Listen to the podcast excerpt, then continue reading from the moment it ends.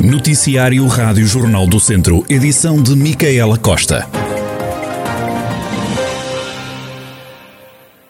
O centro de vacinação de Viseu vai fechar portas no final de outubro.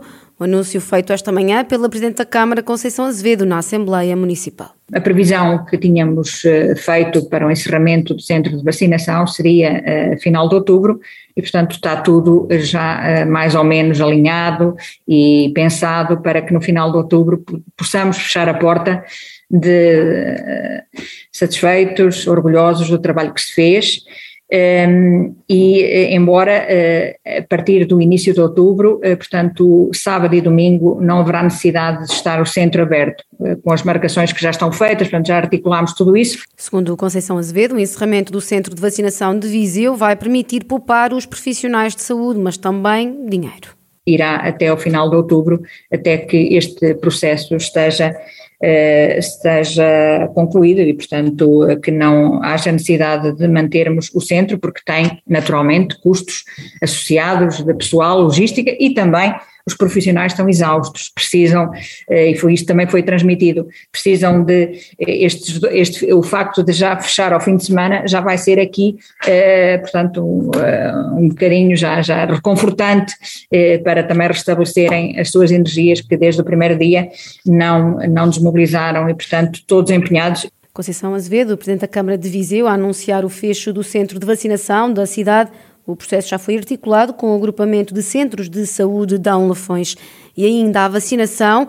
A secção regional do Centro da Ordem dos Médicos, que concorda com o fim do uso das máscaras na rua, defende também o encerramento dos centros de vacinação, algo que pode acontecer já durante estes meses. O presidente da secção regional do Centro da Ordem dos Médicos, Carlos Cortes, lamenta ainda assim a falta de discussão sobre esta matéria. Permitir que os médicos de família que têm sido destacados para esses centros de vacinação possam voltar ao seu local de trabalho, concretamente ao centro de saúde, para poderem fazer aquilo que é o seu trabalho e que é importante neste momento, que é atender os doentes, que têm tido, muitos deles, atrasos consideráveis nos diagnósticos das suas doenças, no seu tratamento, no seu acompanhamento. E é isso verdadeiramente que é importante neste momento da pandemia, os médicos de família fazerem, que era voltar ao seu gabinete, ao seu consultório dentro do centro de saúde, para poderem tratar os seus doentes. Portanto, nesse aspecto, a medida é positiva. Mas ainda há um número muito importante de pessoas para vacinar para a Covid-19.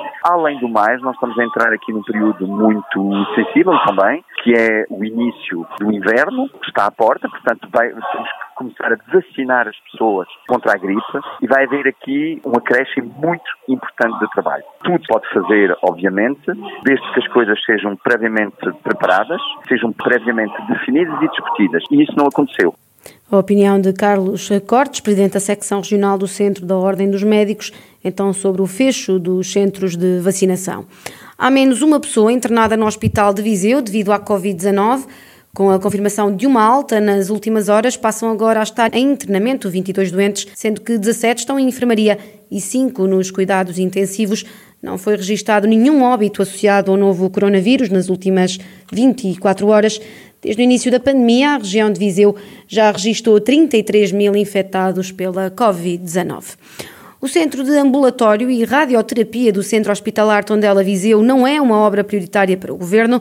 O deputado do PSD, Pedro Alves, revelou hoje na Assembleia Municipal de Viseu que teve acesso a um documento do Ministério das Finanças onde a obra, no valor de 24 milhões de euros e que, segundo o hospital, vai estar pronto até 2023, não está sequer sinalizada pela tutela. Eu vou fazer chegar à mesa um documento do Sr. Ministro das Finanças que fez chegar ao grupo parlamentar do PSD e aqui vamos então verificar o verdadeiro embuste em que são assumidas as obras estruturantes em diferentes áreas até 2024.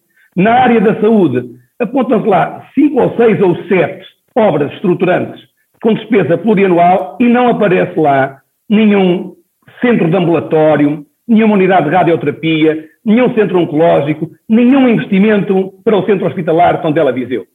E não pode essa despesa ser assumida ou esse concurso ser anunciado sem haver o aval das finanças. Isso é mais do que óbvio Segundo o Pedro Alves, também a duplicação do IP3 não está sequer sinalizada.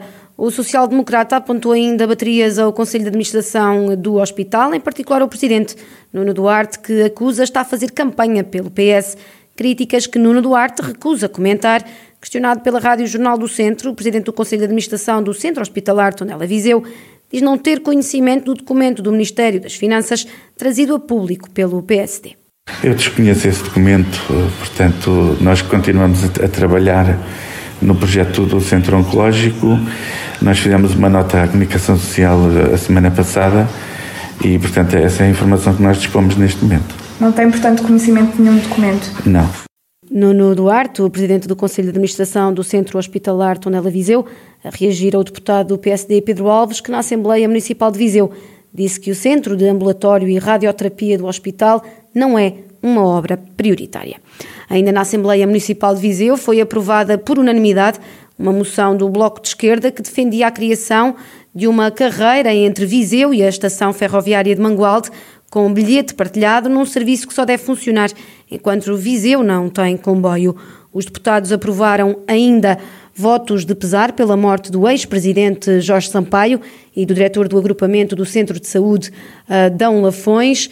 Esta sexta-feira decorre aquela que é a última Assembleia Municipal de Viseu antes das eleições e é eh, reações à morte de Jorge Sampaio o antigo Presidente da República, que estava internado no hospital há mais de uma semana, na sequência de dificuldades respiratórias, acabou por morrer esta sexta-feira aos 81 anos.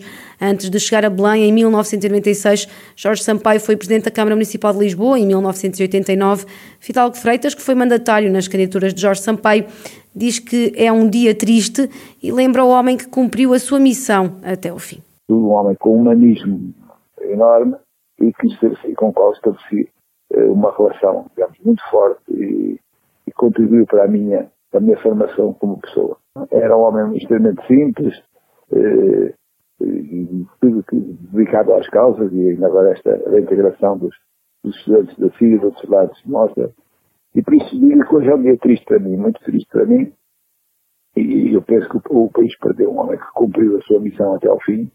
Pronto, já estava extremamente debilitado, mas é igualmente este que faz o nosso país e passa a sua alma e eu também os meus sentimentos à família e até Fidalgo Freitas a reagir à morte de Jorge Sampaio, ex-presidente da República, morreu hoje aos 81 anos.